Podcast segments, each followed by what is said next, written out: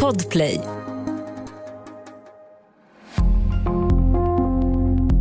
Välkommen till True Crime-podden Sommar. Det här är en podd för dig som älskar true crime. Och för att göra det enklare för dig att få den mest spännande true crime-lyssningen har vi samlat de bästa avsnitten och poddarna från Podplays katalog. Vi hoppas att du ska få en riktigt bra och rafflande sommarlyssning och förhoppningsvis också hitta en ny favoritpodd hos oss på Podplay. Jag heter Hasse Aro och jag kommer att vara din guide hela sommaren. Tack för att du lyssnar.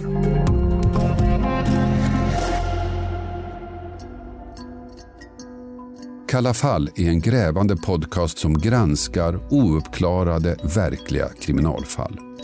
Podden tar vid där polisutredningen slutar och försöker hitta nya spår som skulle kunna föra fallen närmare en lösning. Den här historien berättas i fyra avsnitt. Avsnitt 4. Huvudspåret.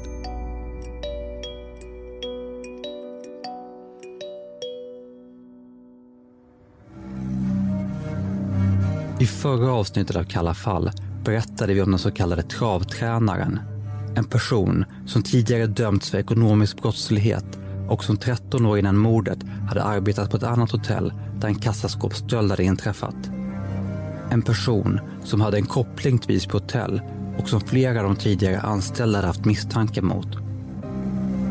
Men travtränaren visade sig vara en återvändsgränd. Jag, jag, jag skulle inte förkalla honom högintressant, nej. Är han eh, avförd? Ja, om man någonsin har varit inne i utredningen. Det är, om man får ett namn här till exempel och så, så kollar vi upp det namnet och så visar det sig att nej, kanske inte ens var på Gotland. Nej, men då har han väl ett jävla bra alibi då. Om vi nu pratar om en specifik person.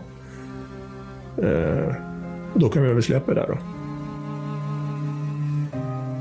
Samtidigt visste vi att polisen under många år riktat sina misstankar mot en liten krets av personer. Ni har tidigare kriminalinspektör Roger Björkander i en intervju i Sveriges Radio P4 Gotland från den 12 december 2003. Tror du att eh, mördaren finns bland de som du har pratat med under åren? Ja, det är jag övertygad om. Vi rör oss runt en viss klass av personer kan man säga. Vet du vem mördaren är? Eh, vi vet i vilken klass vi ska söka honom, ja. Det är inte så att du vet vem det är, men du kan bara inte bevisa det. Ja, vi behöver ett genombrott i utredningen och vi behöver eh, någon form av eh, bevisning och det är det vi söker idag. Då. Vilken typ av bevisning behöver ni? Ja, vi behöver teknisk bevisning. Vilka är då dessa personer som polisen så länge har intresserat sig för? Det har blivit dags att börja titta närmare på det som av allt att döma har varit polisens huvudspår. Jag heter Urban Järdek. Och jag heter Tobias von Braun. Det här är Kalla fall.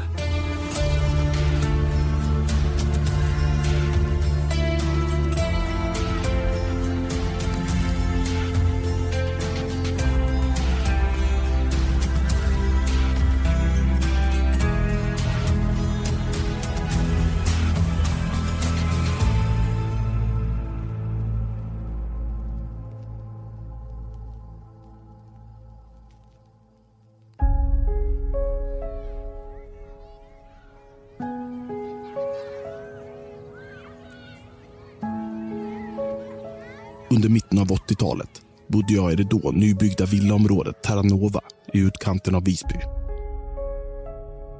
Under samma period hade det gotländska bandet Dismounder Jordi sin storhetstid. Namnet Dismounder Jordi syftar på en form av gotländska mytologiska väsen som sägs bo under jorden och som man noga bör akta sig för att reta i onödan. Bandets stora genombrott blev låten Snabbköpskassörskan. Låten, som var skriven av Thomas Ledin, blev en megahit och låg på Svensktoppen under 27 veckor mellan 1985 och 1986. För oss barn som växte upp på Terranova var det enormt stort att några av bandets medlemmar bodde i just vårt område. Hasse Thulin var bandets basist och även pappa till en av tjejerna i min klass. Hasse tog sig ofta tid att komma till skolan för att visa olika instrument och spela musik för oss barn. På dialekten hörde jag att Hasse inte var infödd gotlänning. Men vad jag då inte visste var att Hasse var uppvuxen i den lilla orten Skultuna utanför Västerås. Precis som Kristina Olofsson, nattportieren, som mördades på Visby hotell i december 1996. Det är också anledningen till att vi träffar Hasse i hans bostad i norra Visby. Vi är ju uppväxta i Skultuna då, utanför Västerås. Och, och, och hennes familj består av mamma och pappa och tre syrror tror jag. Han och Kristina växte upp som grannar på Vallonvägen 11 i Skultuna. Och de bodde i trappuppgången bredvid. Om du tänker ett trevåningshus med A, B, C ingång. Så bodde jag i B, hon bodde i A. Och hon var väl en, två... Jag är född 52, hon kanske var född 50 då. Eller något sånt där. Kristinas pappa var född i Sjonhem på mellersta Gotland men hade flyttat från ön då han fått jobb på fastlandet. Och jag tyckte hennes farsa pratade så jävla konstigt. Men då kom ju de från Gotland. Ja, han pratade och vi förstod ingenting vi andra då. Där. Ja, men då hade ju SJ lagt ner här. Så jag tror att han eh, kom upp till Skultuna. Det fanns alltid jobb.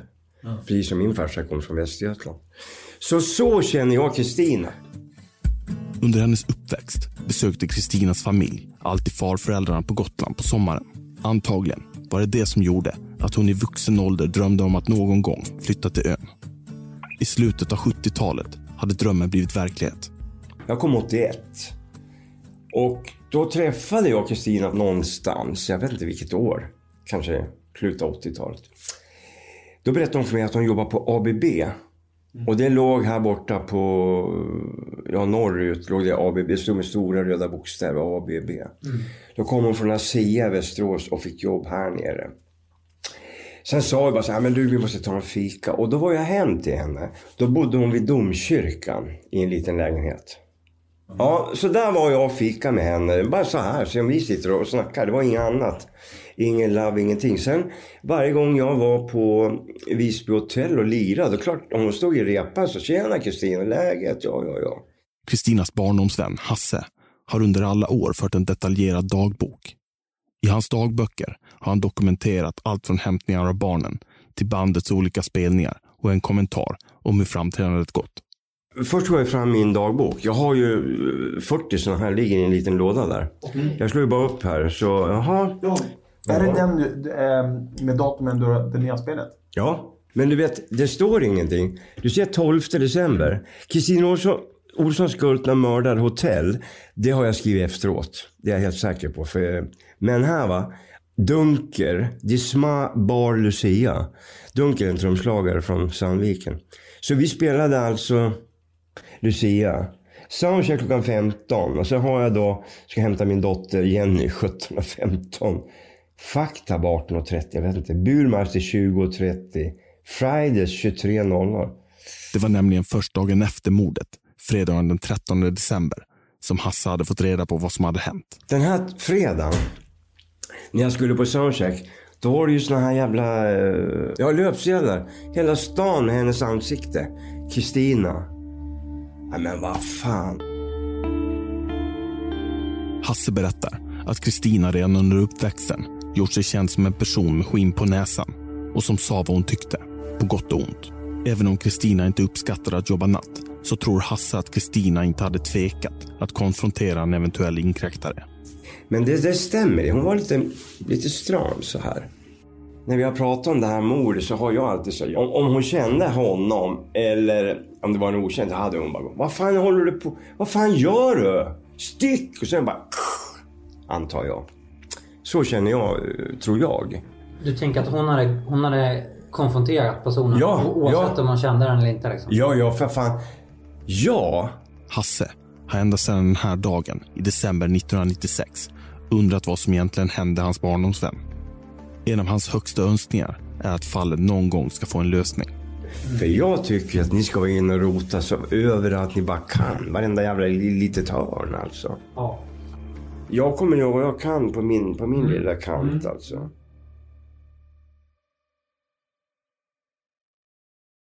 Hösten 2002 tog programmet Efterlyst på TV3 åter upp hotellmordet. Polisen hade nämligen en stark misstanke om att det fanns människor bland allmänheten på Gotland som kände till mördarens identitet, men som ännu inte hört av sig. I Efterlyst ikväll. Och nytt hopp om att lösa hotellmordet på Kristina i Visby. Följ med Leif GW till Gotland.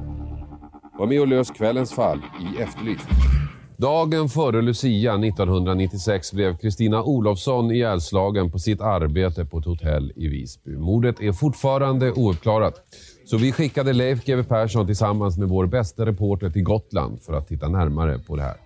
Vi befinner oss utanför brottsplatsen nu, Hotell Visby.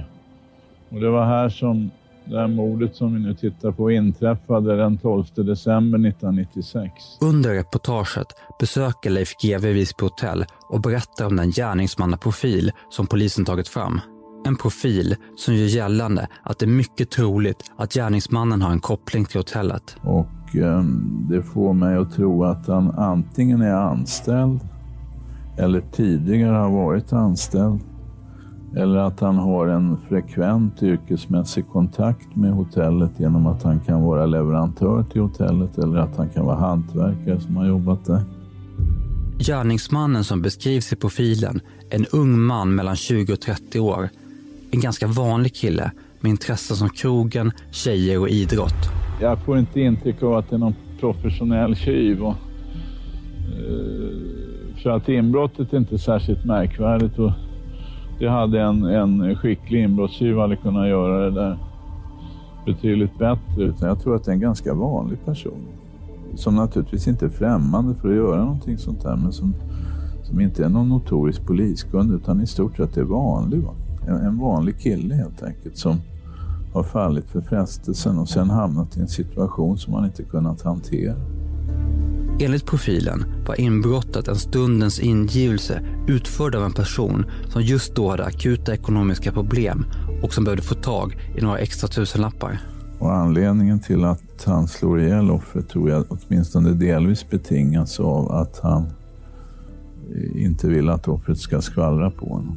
Enligt profilen så bottnade motivet till mordet i gärningsmannens sociala fallhöjd. Det rörde sig om en person som skulle ha allt för mycket att förlora på att avslöjas som en simpel inbrottstjuv. Jag får för mig att han kan finnas kvar här. För att han är, jag tror att han är ganska djupt rotad här, både genom uppväxt och anställning och sånt där. Och sen har det liksom inte blivit av, utan åren har bara gått och, och i och med att han aldrig har blivit på allvar misstänkt för något och så vidare så har han kommit att stanna ändå. I avsnittet berättas också om ett mystiskt brev som inkommit till polisen en dryg månad efter mordet. En märklig detalj i den här utredningen är det anonyma brev som skickades till polisen efter mordet. I brevet namnges två personer som skulle känna till mer om mordet och vem som utfört det. Hej, jag har funderat en hel vecka nu om det jag har hört kan vara till hjälp. Så eftersom jag vill vara anonym sänder jag er det per brev. Det är angående det fruktansvärda mordet på Visby hotell. Jag känner en person som har kriminellt förflutet som berättade för mig att vet vem mördaren är. Jag hoppas att det kan vara till någon hjälp. Hälsningar en illa berörd. Vill du se en bild på brevet så kommer vi lägga upp den på Instagram. Kalla fall. De två personer som namngavs i brevet var sedan tidigare kända i utredningen och man tog därför tipset på stort allvar.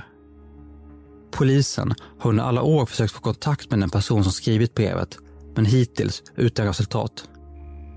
Om du som lyssnar på det här vet vem som kan ha skrivit brevet, eller kanske rent av är den som har skrivit brevet, eller vet vilka de två namngivna personerna är, så får du gärna höra av dig till oss, antingen via våra sociala medier eller på tips kallafall.se. Alltså tips kallafall.se. Det går i så fall självklart bra att vara anonym.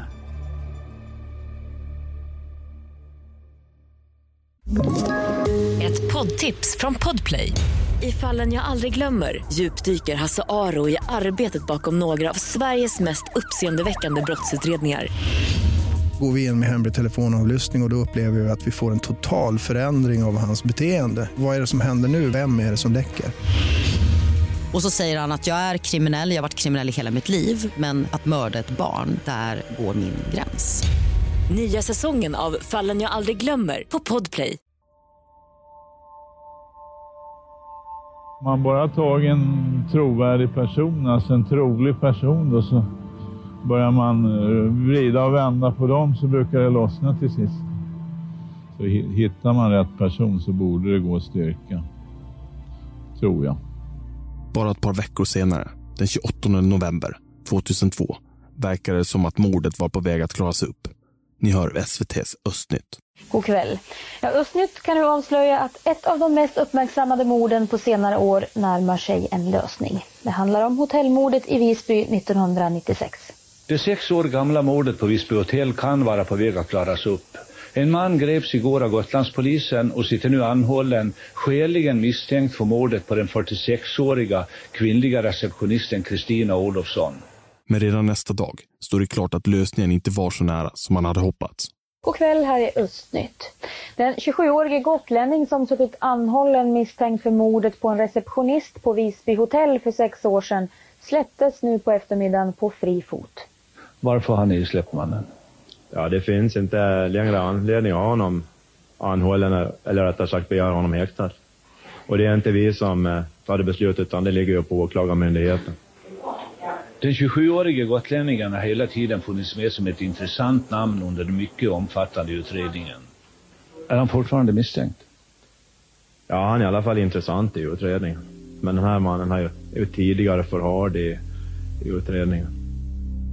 I media beskrevs 27-åringen som en helt vanlig kille och därmed en person som stämde väl överens med gärningsmannaprofilen som togs upp i Efterlyst. Men det var inte riktigt hela sanningen. Den 27-årige mannen som anhölls hösten 2002 hade nämligen ett ganska långt brottsregister. Det är väl den som vi har haft sittande i ärendet. Ja. ja. Men där var det inte någon social fallhöjd? Nej. Nej. Inte, på den, inte på det sättet i alla fall. Nej. Enligt åklagare Susanne Wilborg hade polisen redan hösten 2002 till stora delar börjat frångå den gärningsmannaprofil som beskrevs i Efterlyst. Så när jag ärvar målet eh, fyra år senare, då är det ju väldigt spikat med social fallhöjd. Då är, det, då är man där liksom. Det kom ju ifrån att man menade att eh, om man för en stöld är beredd att mörda, då har man en social fallhöjd. Mm. För att man liksom, varför skulle han, en, van, en vanlig tjuv, varför skulle han vara beredd eller hon vara beredd att mörda? Mm. Och Leif GW var ju här och pratade om det också. Han har väl for, fortfarande det tänket mm. att det måste vara den sociala fallhöjden. Och det är utifrån att man kan inte begå den här gärningen om man normalt sett blir, blir åtalad och fälld för andra stölder. Så varför skulle man agera, överagera på det här sättet? Vad man inte tar in i det här är ju att en vanlig tjuv kan ju vara påtänd eller kan vara galen eller kan ja, vad som helst. Det kan ju ha slått slint. Mm. Man kan ha blivit eh, påkommen, man kan ha blivit eh, de kan ha sagt något olämpligt som får en att gå och trigga igång en eller vad som helst. Det har man ju aldrig diskuterat i de här utan det var ju bara att personen eller personen som gjorde det måste ha haft en sån fallhöjd så det blev helt uteslutet att bli påkomna. Ingen sån här situation. Inte heller tidigare kriminalinspektör Roger Björkander tycker att man ska sätta allt för stor tilltro till gärningsmannaprofilen. Om man tittar på tillvägagångssättet och vad som har hänt och lite sådana saker och tidpunkt och, ja, så kommer man fram till en man mellan 18 och 25 då. Ja, det var inte så jävla svårt kanske. Så det blir, det blir ganska allmänt eh, sådär. Det, det kan stämma in på jävligt många. Och så ja, får man ju läsa det där med, med, med en nypa salt så att säga.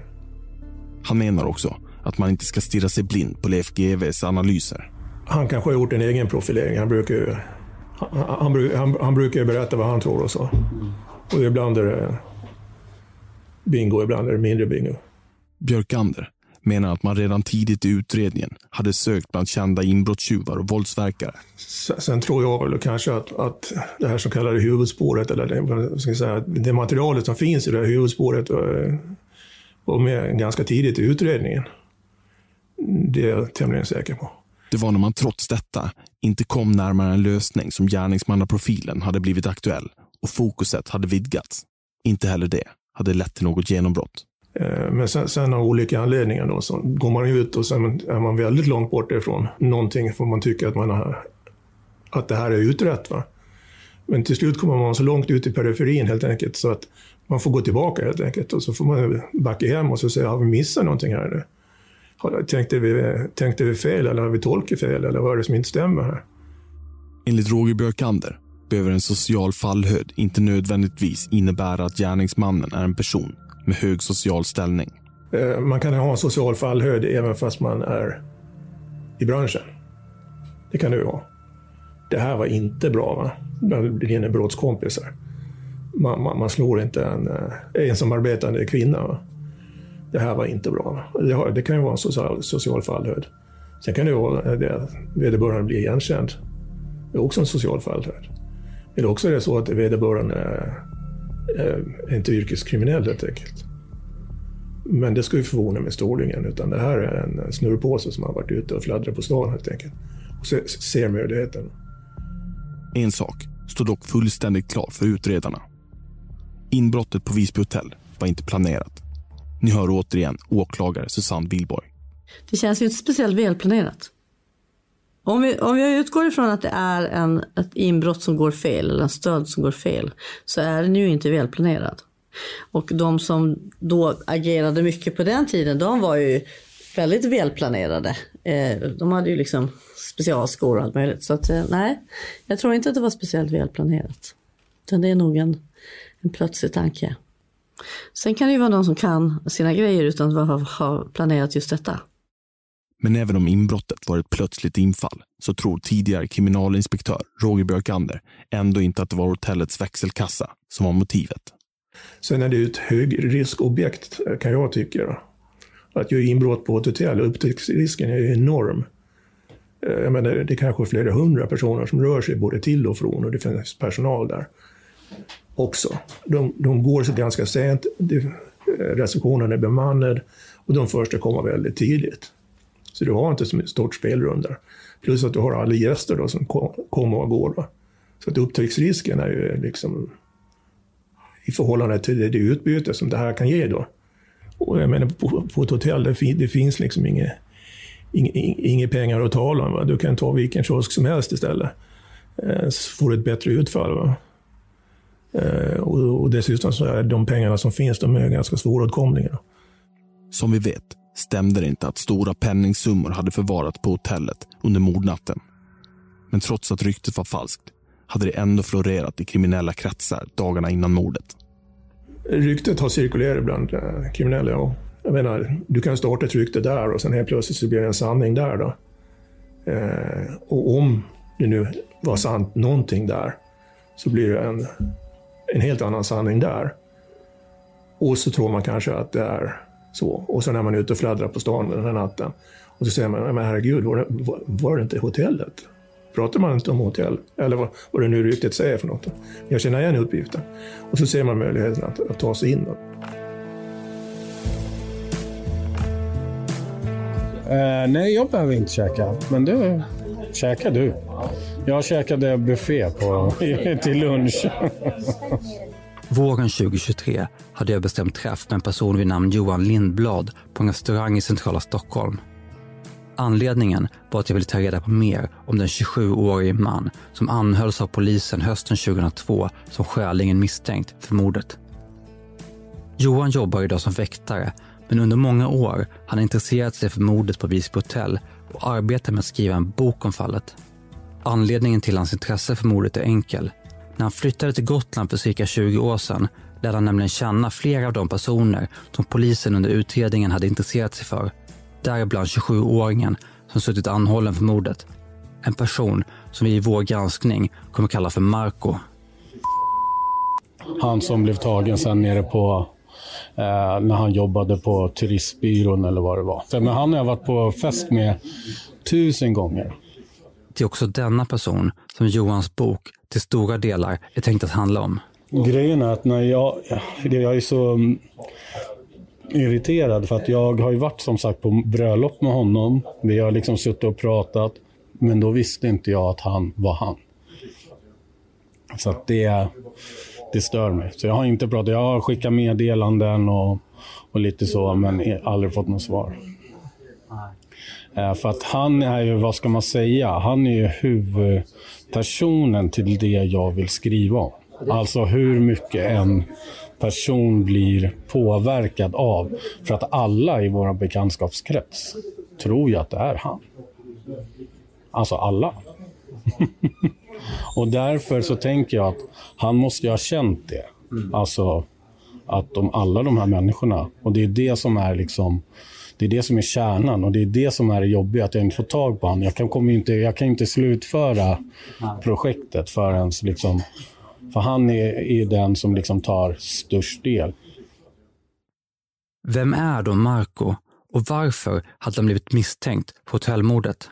För att förklara det behöver vi först berätta om den löst sammansatta gruppering av ungdomar som existerade i Visby sydöstra förorter under början av 1990-talet och som kallades för Gråbo Sidekickers. Välkommen till Gråbo, Amerika, säga goddag. Här får du uppfylla mina behag. Gruppens namn syftar på stadsdelen Gråbo i sydöstra Visby. En stadsdel som byggdes mellan 1967 och 1974 och var Gotlands bidrag till det så kallade miljonprogrammet. Jag. Stenhård kultur, massa olagliga prylar. Öppnar ständigt nya kapsyler. Bärsen rinner ner medan vi står och vänder vinyler. Precis som många andra liknande områden runt om i Sverige så präglades stadsdelen tidigt av ekonomiskt och socialt utanförskap, missbruk, kriminalitet och våld. Flera uppmärksammade mord har skett i området, både före och efter hotellmordet. En person som känner området väl är Tryggve Karlsson som var närpolis i stadsdelen under 90-talet. Det var ju rätt nytt. Vi fick ju en bok som handlade om närpolis eller kvarterspolis. Då, då. Och då var det chefen som sa, men ni får uh, utforma hur ni vill. Men vi började i alla fall på Gråbo. Och då fick vi av Gotlandshem en uh, lägenhet på Ljungmansgatan 77 som vi inredde då till en liten polisstation. Ja, det var där vi gick ifrån. Och sen hade vi ju mycket jobb, eh, arbete med fritidsgårdarna. Men sen tänkte vi, hur fan ska vi bli kända i området då? då? Och då hade vi den här tanken att vi, vi knackar på varenda jäkla dörr. Mm. Men det fick vi ihop. Vi, vi höll på en vecka med en trappuppgång. Så det, folk ska ju prata om allt om med himmel och jord. Ja. Och skulle lämna tips och de skulle, och det skulle pratas. Så att vi hann ju inte så mycket så vi fick lägga in dem där. Nej, det var hemskt um, positivt får jag nog säga. För att um, det var många kollegor som då tyckte att ah, men vad fan, ni kommer ju få, er polisbil kommer ju, ni kommer få den smashad och ni kommer få det ena och det andra och, och rutan i lägenheten kommer vara in en sten på morgonen när ni kommer och sånt där. Men eh, det hände aldrig någonting. Det blev nästan snarare tvärtom faktiskt. Att, att man blev en, en del i själva Gråbo så att säga. Och, och, var det något stök någonstans i stan och de skickade ut Börje någonstans och då hörde man på håll. Ja men det är Gråbo polisen, jag ger fan i dem. Ja, så, så de beskyddade oss lite istället. Lite så. Det var i det här området som ungdomsgänget Gråbo Sidekickers föddes under slutet av 80-talet.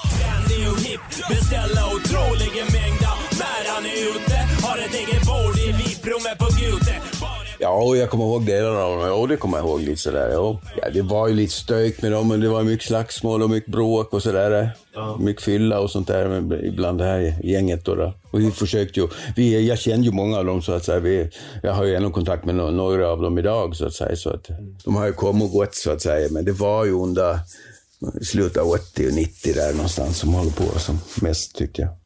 Men det var ju inget, det var inget större så. Men visst, det kunde stöka till ibland. Lite inbrott och sånt håller de på med.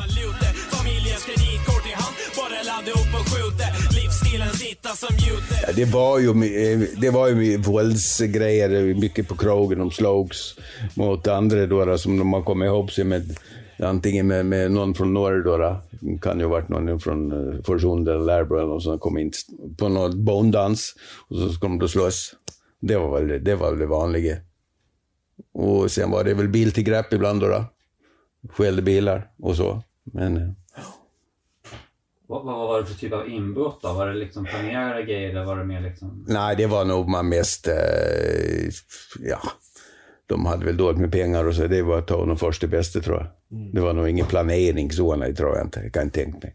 Där, där det fanns tillfälle. Där det fanns tillfälle och precis, och de visste att det fanns pengar eller något sånt. För förr fanns det ju mer pengar i, i butiker och så. Idag är det svårare.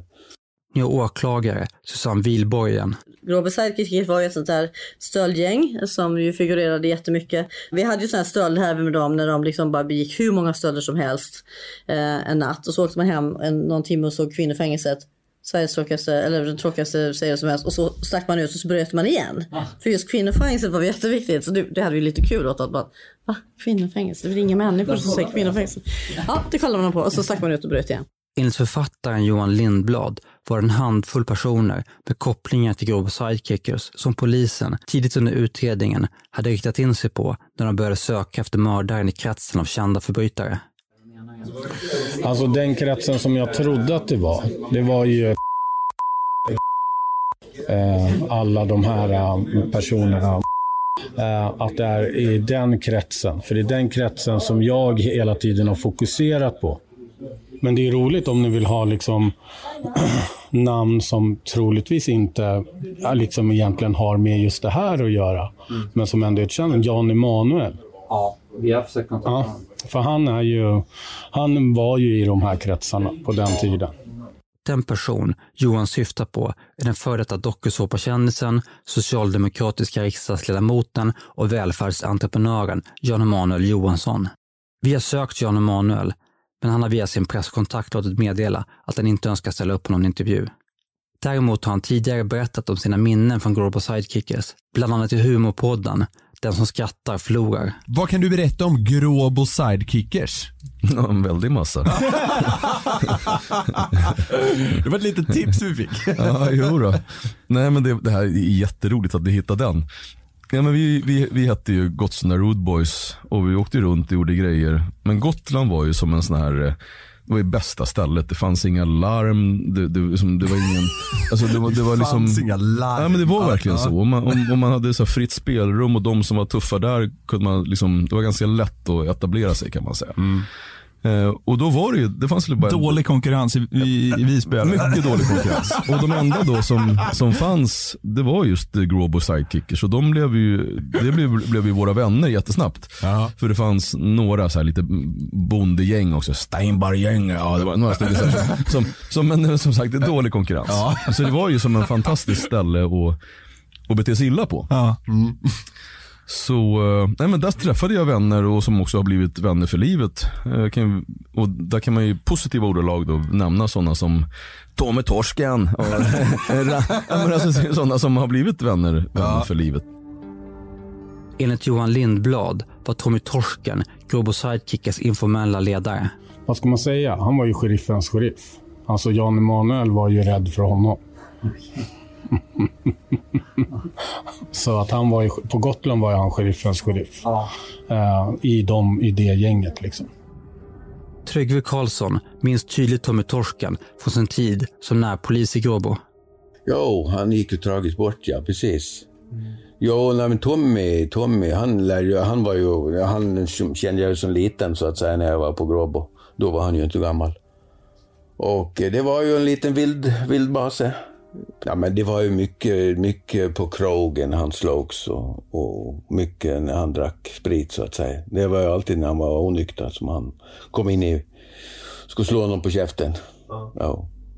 Sysslade han någonting med stölder eller inbrott och sådär? Var det? Inte vad jag kan kom på, kom ihåg någonting direkt så. Det var säkert i konstellationen där att de har gjort någonting, men jag kan inte komma på det, komma ihåg det, nej. Efter de stökiga ungdomsåren hade Tommy Torsken börjat få ordning på sitt liv. Bland annat var han en av grundarna bakom innebandylaget Gråbo 92, ett lag som senare skulle spela i division 1. Och han eh, var ju med i, han var väl med i det här innebandyhistorien, vad kommer jag inte ihåg vad han hette? Globo 92. Globo 92, jag var ju med. Men sen, eh, det var inte för att jag vet så mycket om det direkt, men, eh, men det, var, det är ju personerna som var med där då, det är Tommy och, och alla de här. Det funkar ibland. De var duktiga som fanken ju på innebandy. Precis. Ja, de spelade När man- division två. Ja, just det. När de var nyktra och sådär. och höll sig. För många i den gamla gängmiljön var sporten även en väg ut ur kriminalitet och en destruktiv livsstil. En del kom in i sporten då, innebandy. Och spelade där så att må- många, de flesta gick det väl skapligt för ändå efter ett tag. Tommy Torsken hittade också en annan väg i livet. Men sen så sen eh, skärpte han väl till sig så han blev äldre och, och körde och hade ju någon flyttfirma och körde någon bil och vad det var. Hade han ett tag. Och ville bli ordningsvakt och sådär. Så att, eh, och han fick egna barn och sådär. Så att det, det gick nog skapligt för honom på slutet i alla fall. Men sen, sen blev det som det blev. Riktigt hur- det gick till det vet jag inte. Men. I samband med ett fystest under en ordningsvaktsutbildning våren 2022 drabbades Tommy av ett plötsligt hjärtstopp och avled kort därefter. Vi har författaren Johan Lindblad igen. Men eh, det finns ju en liten, liksom, eh, vad ska man säga, liten förbannelse över den här. Tommy dog ju helt plötsligt. Eh, han, den här andra som blev kvävd av poliserna på Terranova. Och sen eh, har vi, eh, de var brorsor, vad hette de då? Det är en annan, han dog i sömnen. Alltså, så det är liksom, det känns som att det är en liten förbannelse ute över det där. Eh, Så att ja, det är därför jag säger på, det här, eh, på den här begravningen. Så om, det, om mördaren är ifrån den här kretsen så var han garanterat på den begravningen. 100 procent. Eh, Och hade jag varit polis hade jag bevakat den begravningen. Bara för att se vilka som kommer fram som man inte har sett på många, många år eller och sådär. Men för jag... Eh, jag valde att inte gå på begravningen även om jag kände Tommy. Men det var för att jag kände att jag gick inte dit för hans skull. Jag skulle gått dit för den här sakens skull. Eh, och det kändes inte bra eftersom hans brorsa var där och morsa och, sådär. Eh, så är det i den kretsen så visste han garanterat vem det var.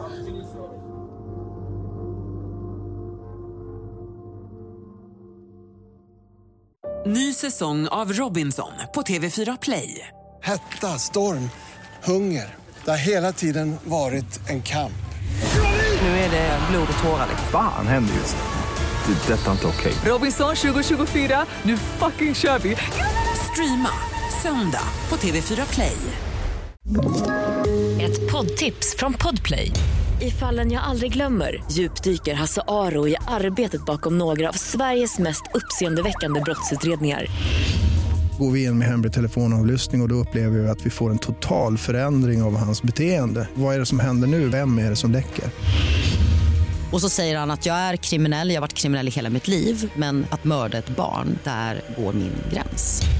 Nya säsongen av Fallen jag aldrig glömmer på Podplay.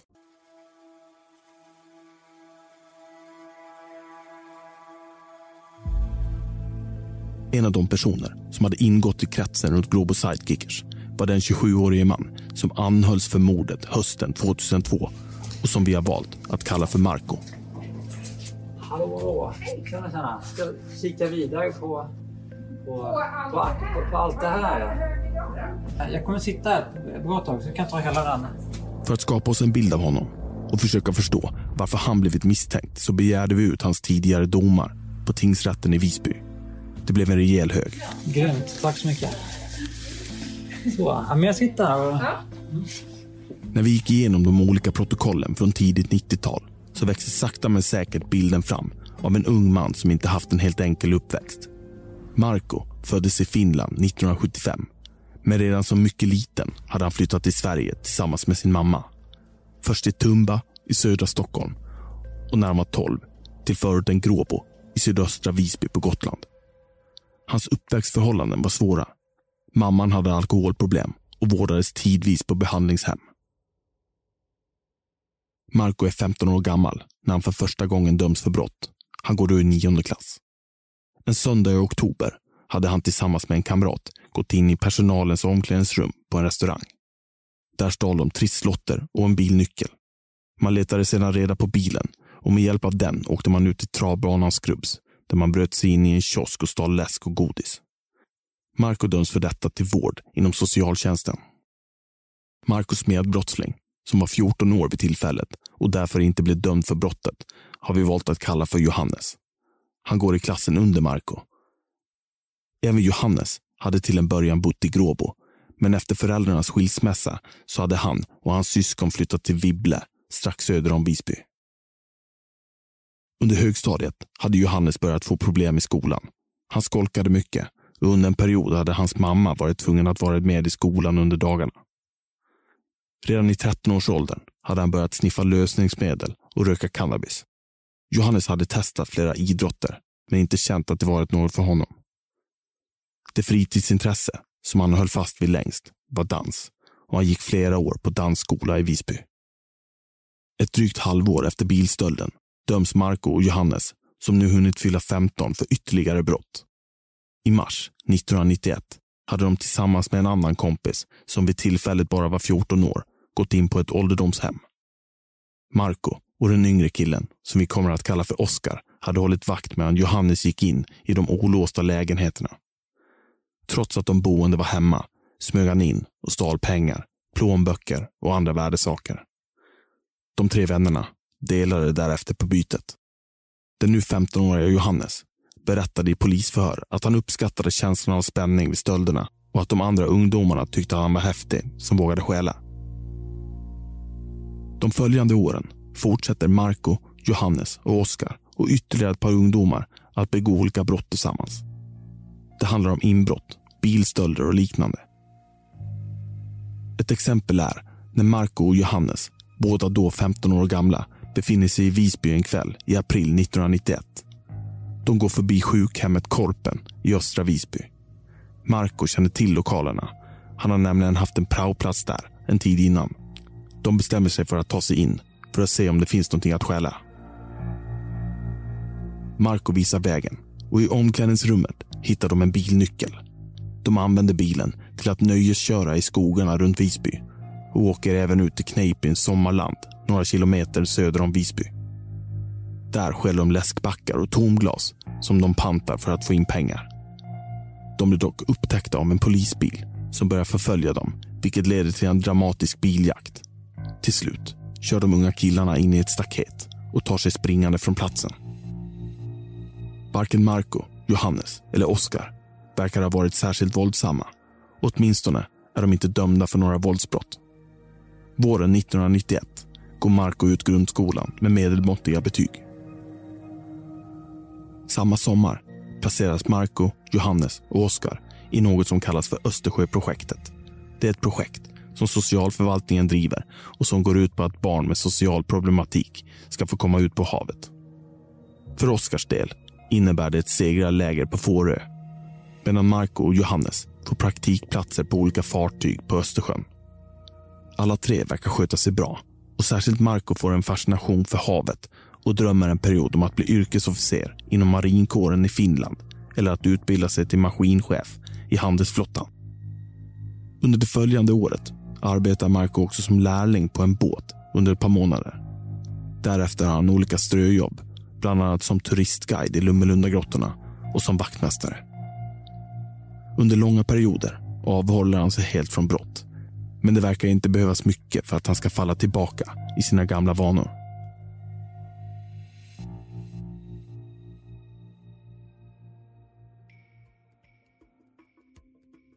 Juldagen är bland Gotlands ungdomar en av årets största festkvällar. Mark och Johannes utgör inget undantag och juldagen 1992 befinner de sig vid 03-tiden på väg hem från en fest i Visby innerstad. De vill gärna avsluta kvällen med ett par hamburgare men upptäcker att de inte har tillräckligt med pengar. När de funderar på vad de ska göra så lägger de märke till ett hus där en balkongdörr står lite på glänt. Tillsammans klättrar de upp och tar sig in i huset trots att där ligger folk och sover. De stjäl en handväska med pengar i huset och pengarna använder de till att köpa hamburgare och bjuda några av deras vänner. De flesta av Marcos och hans kompisars brott under början av 90-talet är av liknande karaktär. Det rör sig om plötsliga infall och man kommer sällan över något av något större värde. Ett exempel är när Johannes, nu 17 år gammal, i januari 1993 gör inbrott i en leksaksbutik. Där stjäl han en hel flyttkartong full med fyrverkerier som han tar med sig till kompisarna i Gråbo. Under en fest låter han alla ta vad de vill ha och fyrverkerierna skjuts upp. Ett annat exempel är när Marco, Oskar och Johannes och ytterligare några killar tar sig in på Strand Hotel i centrala Visby en lördags eftermiddag i mars 1993. Hotellet är vid tiden stängt för renovering. Vi har pratat med en av killarna som var med vid inbrottet på Strand Hotel och som idag vill vara anonym faktiskt tänka efter. För jag bodde på Hassela nämligen då, för jag var kriminell på den tiden. för jag åkte dit från ett jävla väpnat rån när jag var i min ungdom. Som är drömt, drömt långt eh, och preskriberat. Uh, och, uh, men då umgicks jag med, med ett par personer som tyckte om att uh, eh, göra en massa sådana inbryt på hotell. Och jag var själv med inne på ett eh, inbryt 94 kanske, någonstans på Strandhotell. Som att, så han hade, den här killen hade, ja, men jag vet hur man tar sig in via taket och hej och så, liksom, på Strandhotell, inte Visbyhotell. och då hörde jag så här, åh fan vad coolt, så liksom. ja, vi krypa in här och hej och så, liksom. och så ja, så var med där liksom, och så snodde man lite grejer och ja, som man gör så. När Marco, Johannes och de andra ungdomarna gick igenom lokalerna så hittade de bland annat ett förråd fullt med starköl. De hittade även hotellets huvudnyckel som de stoppade på sig. Efter att de lämnat hotellet så begav de sig till en hemmafest i Gråbo. Under kvällen hade de börjat få ont om dryck när någon kom att tänka på ölen som stod nere på Strand Hotel. De beställde därför en taxilimousin och åker ner till hotellet. Medan limousinen står utanför och väntar så går killarna in med huvudnyckeln. De lastar därefter bilen full med öl innan de åker tillbaka till Gråbo och festen fortsätter. Efter festen så återvänder Marco, Johannes och Oskar till hotellet och tillbringa natten i några av hotellrummen med att dricka öl, röka och äta av chips och annat som de stulit inne på hotellet. De följande åren så verkar det som att Marco och Oskar börjar begå brott mer och mer sällan medan Johannes istället sjunker allt djupare ner i en kriminell livsstil. I april 1993 så döms Johannes för olika stölder, olaga vapeninnehav, tillgrepp av fortskaffningsmedel och olovlig körning. I den personutredning som görs i samband med domen beskriver han kriminaliteten som hans drog. På grund av att han fortfarande bara är 17 år gammal så döms han till vård inom det så kallade Hassela-kollektivet som drev ett vårdhem i Klintehamn för ungdomar med kriminell belastning, drogmissbruk och andra sociala problem. Under åren 1993 till 1994 slussas han runt mellan olika behandlingshem både på Gotland och på fastlandet. Till synes utan effekt, för han återfaller ständigt i brott och står åtalad för olika inbrott och stölder runt om i landet. Samtidigt har det blivit dags för Marco, som nu hunnit fylla 18, att göra värnplikt. På grund av sitt finska medborgarskap placeras han som markstridssoldat i en enbart finsktalande del av Finland. Till en början trivs han bra, men efter ett tag blir språkproblemen för stora och han avbryter utbildningen och åker hem till Gotland. När han återvänder till ön i slutet av augusti 1994 får han nästan omedelbart en ungdomspraktikplats på Visby hotell. En av de som minns honom från hotellet är Kristinas närmaste chef. Eh, de misstänkte ju en ganska snabbt. Eh, men vad jag minns så var det en praktikant vi hade haft som fick sluta. Han fick inte gå sin praktikplats färdig. Eller jag har fått för mig i alla fall att det var han de plockade in. Kort efter praktikplatsen på Visby hotell för Marco nämligen en provanställning på en biograf. Och eftersom han prioriterade provanställningen avslutade han ganska snart därefter sin praktikplats på hotellet. Han trivs med arbetet som biografvaktmästare och kommer med tiden att arbeta på flera av de olika biograferna som finns i Visby innerstad. Bland annat på biografen Röda Kvarn som ligger ett hundratal meter norr om Visby hotell. Samtidigt som Marcos liv ser ut att vara på väg att ordna upp sig fortsätter Johannes brottslighet att bli allt mer omfattande. Han har nu hunnit fylla 19 och i januari 1995 döms han till ett års fängelse i Gotlands tingsrätt för grov stöld. I samband med rättegången görs en psykiatrisk bedömning som beskriver en antisocial personlighetsstörning. Ett tillstånd som bland annat innebär en nedsatt förmåga till empati, nedsatt impulskontroll, ökad riskbenägenhet och ett ständigt behov av spänning. Han släpps villkorligt från fängelset i september 1995 och under hösten flyttar han till en lägenhet i Visby innerstad samtidigt som han pluggar på komvux och arbetar i en klädbutik. Han återfaller i princip omedelbart i brott. Tillsammans med en annan kamrat, som vi kallar för Henrik, begår han under hösten 1995 och vintern 1996 ett stort antal inbrott i olika butiker i centrala Visby. Både Johannes och Henrik använder sig av narkotika och vid flera av inbrotten är de även berusade. Men många av inbrotten är också ganska välplanerade och involverar betydligt större penningsummor än de brott som Johannes gjort sig skyldig till när han var yngre och umgicks med Marco och Oskar. Till exempel har Johannes och Henrik vid flera tillfällen använt sig av speciella skor som saknar mönster i sulan. Detta för att undvika att polisen ska kunna koppla samman de olika brotten med hjälp av skoavtryck. En kväll i början av februari 1996 är Johannes och Henrik på en fest hemma hos bekanta i Gråbo. Efteråt beslutar de sig för att gå förbi biografen där Marco jobbar. Han har precis slutat och de frågar honom om han ska hänga med på en efterfest. Tillsammans går de ner till Johannes lägenhet på Strandgatan. Under festen berättar Johannes att de även planerat att göra ett litet inbrott under kvällen och frågar om Marco vill hänga på. Eftersom Marco är i behov av pengar så tackar han ja. Johannes går och hämtar kofot, en bultsax och ett par rejäla skruvmejslar. Johannes och Henrik byter även om till sina speciella inbrottsskor.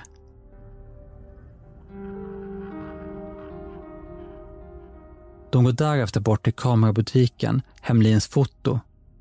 Johannes och Henrik hade samma dag varit inne i butiken och rekat. Med hjälp av en bultsax klipper de upp ett galler för ett fönster och tar sig in i butiken. Där inne stjäl de allt som de kan komma över av värde. De försöker även bända upp ett kassaskåp, men inser snabbt att det är omöjligt. Samma natt, strax innan klockan 03, går två civilklädda poliser nattpatrull på Visbys gator. När de går förbi Hemlins foto så lägger en av poliserna märke till att han ser siluetten av människor som smyger omkring in i butiken. De kallar då omedelbart på förstärkning. När de tre männen i butiken till slut upptäcker poliserna försöker de fly, men blir snabbt gripna. En dryg månad senare, den 8 mars 1996, faller domen. Henrik och Johannes har förutom detta inbrott även kunnat knytas till ett tiotal ytterligare inbrott. Henrik döms till vård under två års tid på ett av Hassela-kollektivets behandlingshem utanför Hudiksvall medan Johannes döms till tio månaders fängelse.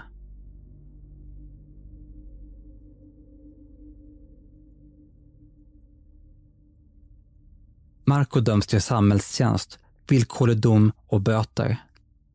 När domen för inbrotten faller är det drygt åtta månader kvar tills mordet på Visby hotell inträffar. Det är lätt att förstå varför polisen tidigt hade fått upp ögonen för just Marco. Ni har tidigare kriminalinspektör Roger Björkander igen. Andra, han, har, ju- han har ju en del egenskaper som andra inte har. Så. Så jävla enkelt är. Han har ju jobbat där till exempel. Det är ingen hemlighet. Säkerligen hjälpte det inte att han även var dömd för spontana inbrott som skett mitt i natten i Visby innerstad. Han hade dessutom begått inbrott på hotell och han hade även brutit sig in på tidigare arbetsplatser han kunnat dra nytta av sin lokalkännedom. Men enligt åklagare Susanne Wilborg fanns det även mer konkreta skäl till att han blev anhållen.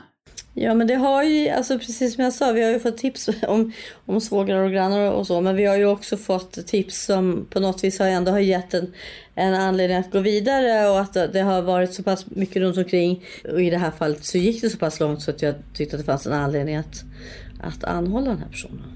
Men Marco var inte den enda person som polisen misstänkte. 2005, tre år efter anhållandet av 27-åringen, sändes nämligen tv-programmet Cold Case Sverige. Det var då polisen för första gången hade gått ut med att man var övertygad om att det var minst två personer som hade varit inblandade i mordet. Åklagare Susanne Wilborg sa då så här. Nu väljer ni alltså att gå ut med helt nya uppgifter. Jo, vi har gjort nya analyser av den tekniska bevisning som vi fann på brottsplatsen. Och av det drar vi slutsatsen att det var minst två gärningsmän. Så nu jagar polisen alltså två mördare. Alltså det är möjligt. Vi kan ju se på förloppet vid inbrottet och vid mordet på Kristina att det har varit minst två gärningsmän. Men hur de sen inbördes har agerat, det kommenterar jag inte ännu. Då är det alltså ett nytt huvudspår som man arbetar efter. Delvis ett, ett nytt huvudspår. Även tidigare utredare, Roger Björkander, känner sig idag säker på att fler än en person fanns på brottsplatsen. Ja, det är mycket som talar för det, att det är fler än en person. Så mycket kan vi säga. Ja, det, det finns ju flera omständigheter som gör att, att eh, det, det bör vara fler än en person. Vilka, förutom den person vi valt att kalla Marco, var det då som polisen misstänkte kunde vara inblandade. Ett tiotal är mer intressanta än andra. Eh, högt som lågt. Det, det är inte bara yrkeskriminella utan det finns andra också. Det finns kopplingar och det finns kopplingar mellan icke-straffare och straffare också som är intressanta. Det, det är en ganska begränsad krets, det kan jag tycka ändå. Marcus barndomsvän Johannes och hans kompis Henrik hörde till dem som polisen tidigt under utredningen hade granskat ingående. Och var de som var de som begick innerstads och de, de som har alibi båda, båda två. Det var de som hade såna här specialskor och alltihopa. De har alibi. Ja, så har jag fått det till. Men som sagt, det här är innan min tid. Men de var ju sådana som begick mycket eh, inbrott i innerstan. Olika restauranger och olika så. Så att de tror jag man kollade ganska tidigt. Det var nämligen en annan aspekt av händelserna under mordnatten som polisen inriktat sig på och trodde sig kunna knyta till en specifik person. Nämligen bilen. Ni hör Roger Björkander i Sveriges Radio P4 Gotland den 11 december 2009. Eh, Ja, vi har ju ett huvudspår eh, med Eh, minst en gärningsman, eventuellt flera. Och eh, vi knyter det spåret till den här bilen som flera vittnen har hört köras från eh, Mellangatan och genom stan och sedan ut på Visborgsgatan vid, strax efter mordet. Den bil som Roger nämner är bilen som flera vittnen hört under mordnatten och som haft ett högt motorljud. Ni hör återigen Roger Björkander i T4s Cold Case Sverige från 2005. Nu är vi alltså vid Skansport och det är här man har de sista vittnesuppgifterna om en bil med trasig ljuddämpare. Eh, precis innanför eh, Skansport så bor det två stycken eh, vittnen som har hört en bil med ett våldsamt motljud precis vid samma tidpunkt den här natten. Det första vittnet är en kvinna som strax före fyra tiden vaknar av ett motorljud som hon känner igen sedan tidigare. Kvinnan har hört det här tidigare i veckan och är säker på att det är samma bil som kör samma sträcka så att säga. Ett av vittnena var alltså övertygade om att hon hade hört den aktuella bilen vid flera tillfällen innan mordet. Skulle det kunna vara så att bilen som hördes under mordnatten tillhörde en person som bodde någonstans i närheten av Skansport? Vi hade nämligen hört ett rykte om att en gammal Volvo i många år efter mordet stått gömd i ett garage bara ett stenkast utanför Skansport. Ni hör en av de personer som nämnt detta rykte under våra intervjuer. Långt fram eh, har de kommit ut till att en bil som har stått parkerad vid gamla apoteket och den har man hört gått ner gått runt. Och sen var den utanför Kajsaport har den försvunnit hux flux. Sen då var det borta. Sen såg man i många, många, många år stod den ju i ett eh, garage på nederplan vid bygget, eh, ska vi säga, mitt emot Järnabo torg. Vi visste också att polisen 2009 gjort en husrannsakan i ett underjordiskt garage någonstans utanför Skansport. Men vilket garage det rörde sig om vill tidigare kriminalinspektör Roger Björkander inte berätta. Det skulle indirekt kunna peka ut någon och det vill jag inte göra. Den här pers- personen, det, det, så långt det är möjligt, är ju inte uteslutet att den här personen kanske har någonting med det här att göra. Men vi hade ändå en aning om vilket hus det kunde röra sig om. Redan när husrannsakan skedde hade jag nämligen fått garaget utpekat för mig av en person som bodde i området och hade sett polisen på platsen. Vi bestämde oss därför för att försöka gå till botten med ryktena. Sen har vi den här jävla bilen i garaget. Den vi vände oss till för att försöka besvara frågan var Kristinas gamla barndomskompis Hasse Tolin eftersom vi vet att han känner väldigt många människor runt om i Visby. Och Hasse hade mycket riktigt lyckats få tag i en person som bodde i samma hus som garaget vid tiden för mordet. Nu har hon kollat upp det. Hon ringde mig idag. Det är så jävla konstigt. Hon ringde mig i morse. Jo då, 96 så stod det en gammal röd häck där i garaget. 96 typ. Och det var en Amazon. Men vem kunde bilen i så fall ha tillhört? Jag bestämde mig för att undersöka vilka personer som funnits skrivna på adressen där garaget låg. Och nästan med en gång dök ett bekant namn upp. Yes. Tjena. Visborgsgatan. Ja, det kan nog kanske vara. Det, Det är det? det är det. Och vet du vem som bor där? Nej. Det var som fan. Det är spännande. så- Men, va- men varför? Den person som funnits skriven på adressen var nämligen en av Marcos närmaste vänner. Den person som vi i podden har valt att kalla för Oscar. Det kändes nu som att vår bild av polisens huvudspår har börjat framträda allt tydligare. Nästa gång i Kalla fall. Efter själva det brottet slutade de att vara kompisar. Jag tror det var Kristina som har tagit bultsaxen som ett tillhygge. Med tanke på tillvägagångssättet så tror jag att det är fullfjädrad psykopat så han, han eller hon har nog inte blivit speciellt berörd. Podplay, en del av Power Media. Ett poddtips från Podplay. I fallen jag aldrig glömmer djupdyker Hasse Aro i arbetet bakom några av Sveriges mest uppseendeväckande brottsutredningar. Går vi in med hemlig telefonavlyssning och, och då upplever vi att vi får en total förändring av hans beteende. Vad är det som händer nu? Vem är det som läcker? Och så säger han att jag är kriminell, jag har varit kriminell i hela mitt liv men att mörda ett barn, där går min gräns. Nya säsongen av Fallen jag aldrig glömmer på Podplay.